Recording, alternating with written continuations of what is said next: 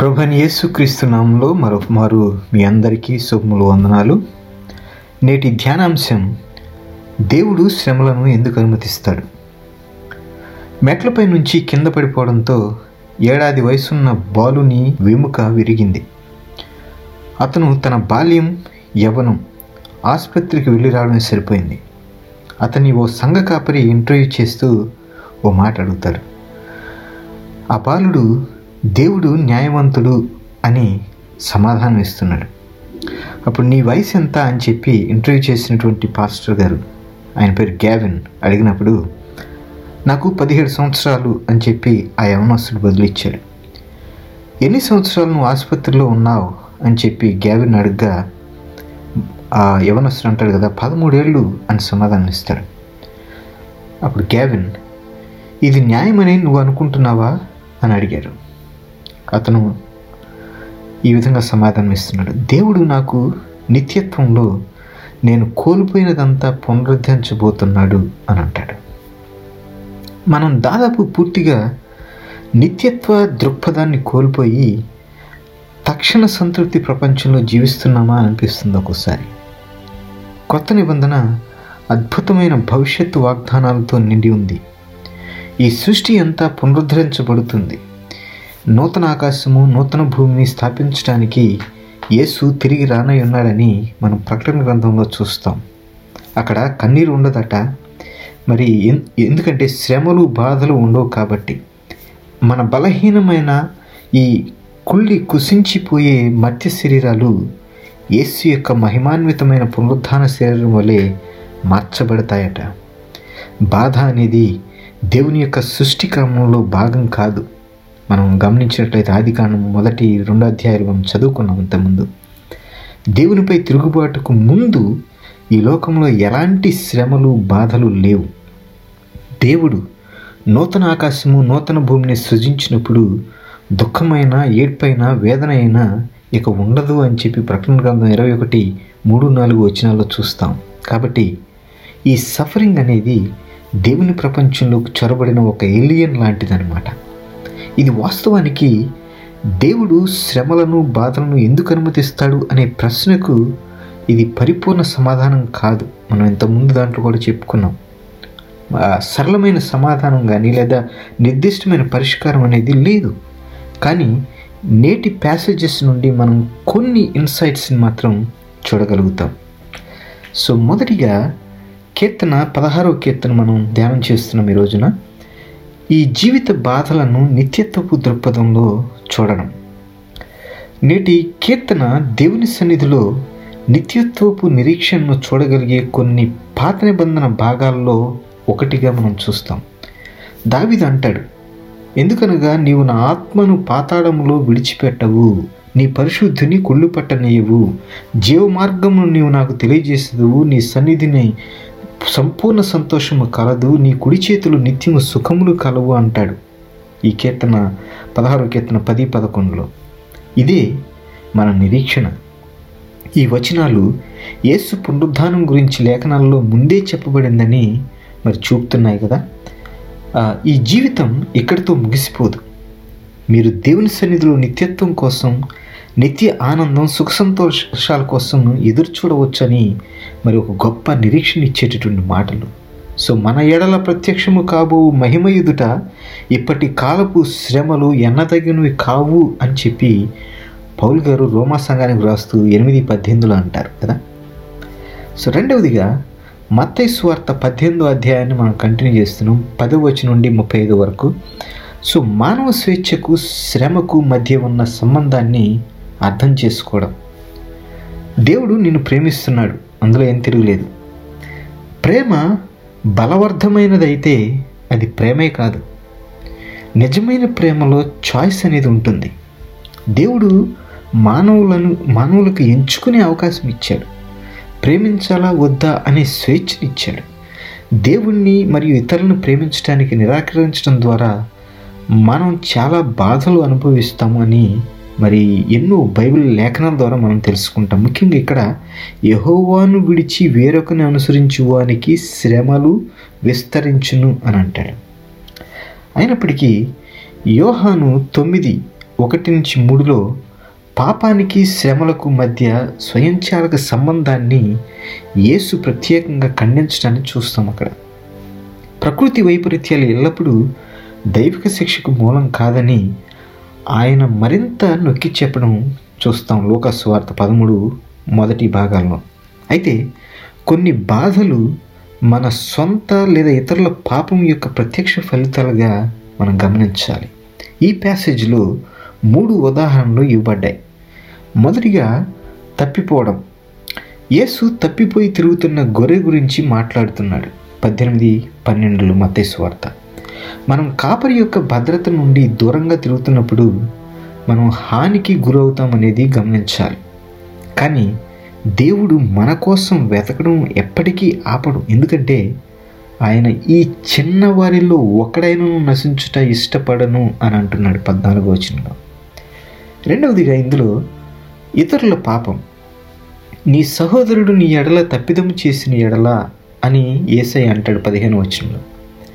ప్రపంచ స్థాయిలో లేదా సమాజ స్థాయిలో అలాగే వ్యక్తిగత స్థాయిలో ఇతరుల పాపాల వల్ల లోకంలో చాలా శ్రమలు బాధలు కలుగుతూ ఉన్నాయి. ఈ ప్యాసేజ్లో యేసు సయోధ్యకు ఒక మార్గాన్ని నిర్దేశించడం మనం గమనించాలి. ఆయన తన శిష్యులను అపరిమిత క్షమాపణకు పిలుస్తాడు. అంటే క్షమించాలి. ప్రజలు మనకు వ్యతిరేకంగా పాపం చేసినప్పుడు మనం వారిని క్షమించాలని ఏసై చెప్తూ ఉన్నాడు. ఎన్ని మార్లు? కేవలం ఏడు సార్లా? కాదు డెబ్భై ఏడు సార్లు అంటాడు. అంటే ఒకటి రెండు మూడు అని డెబ్భై ఏడు మార్లు లెక్కబెట్టి ఆ తర్వాత క్షమించడం ఆపేయమని దాని భావం కాదు. అంటే అపరిమితంగా మనం క్షమించాలని దాని భావం. క్షమించడం సులభం కాదు కదా? మీ అందరికీ తెలుసు అది ఎంత కష్టం కానీ సిలువ అది ఎంత ఖరీదైనదో ఎంత బాధాకరమైనదో మనకు జ్ఞాపకం చేస్తుంది. ఎందుకంటే క్షమాపణ అంటే ఎదుటి వ్యక్తి చేసిన పనిని ఆమోదించడమో క్షమించడమో లేదా తిరస్కరించడం లేదా బాధపడినట్లు నటించడం కాదు క్షమాపణ అంటే. అవతల వ్యక్తి ఏం చేశాడో మీకు తెలిసినప్పటికీ క్షమించడం. మీ వ్యక్తిగత సంబంధాల్లో ఉన్న అన్ని ద్వేషాలు ప్రతీకారాలను పక్కన పెట్టి మిమ్మల్ని బాధ పెట్టిన వ్యక్తి పట్ల దయ చూపించండి. మూడవదిగా క్షమించలేమితనం లేదా క్షమించలేకపోవడం. కొన్నిసార్లు క్షమించడం చాలా కష్టంగా ఉంటుంది.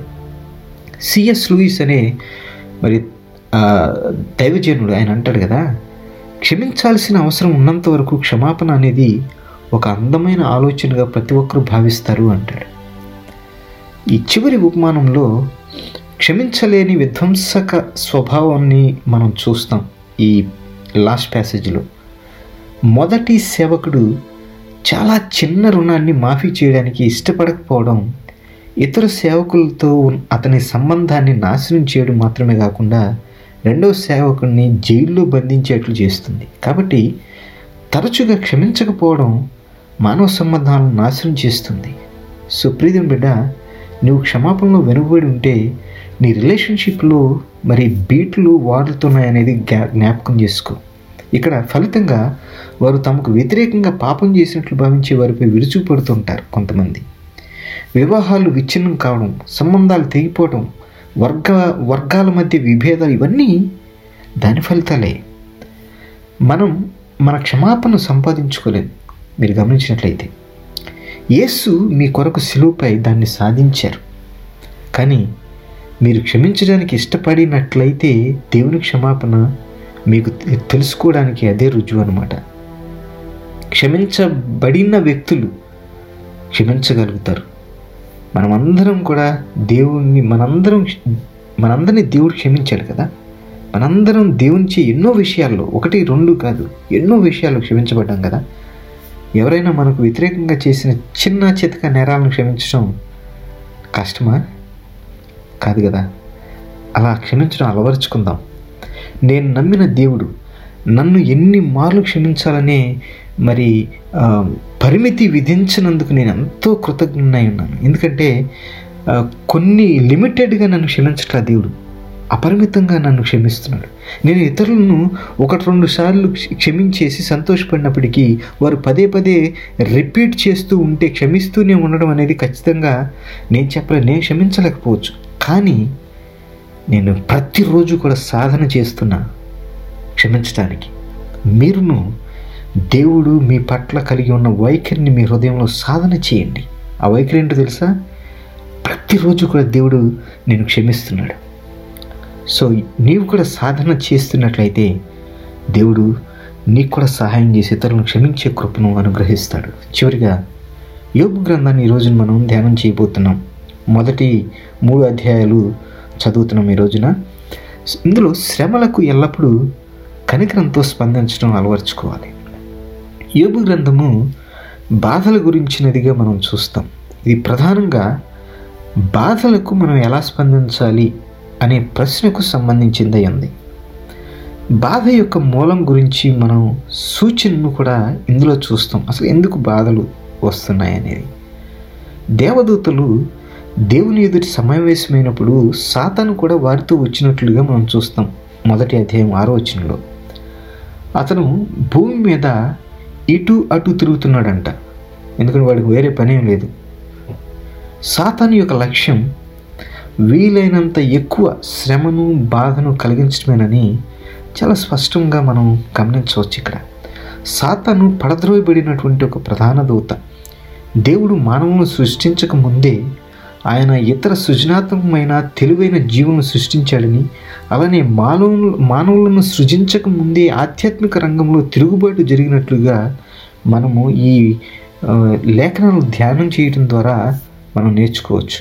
మనం పతనమైన లోకంలో జీవిస్తున్నందున ఎన్నో బాధలను మరి ఇక్కడ వివరించవచ్చు. మానవుల పాపం ద్వారా మాత్రమే కాకుండా అంతకు ముందే సాతాను తిరుగుబాటు ద్వారా సమస్త సృష్టి ప్రభావితమైంది అనడంలో ఎటువంటి సందేహం లేదు. ఆదాము అవులు పాపం చేయడానికి ముందే సర్పం ఉనికిలో ఉంది. ఆదాము అవులు చేసిన పాప ఫలితంగా ముళ్ళు గచ్చపొదల లోకంలోకి వచ్చాయి.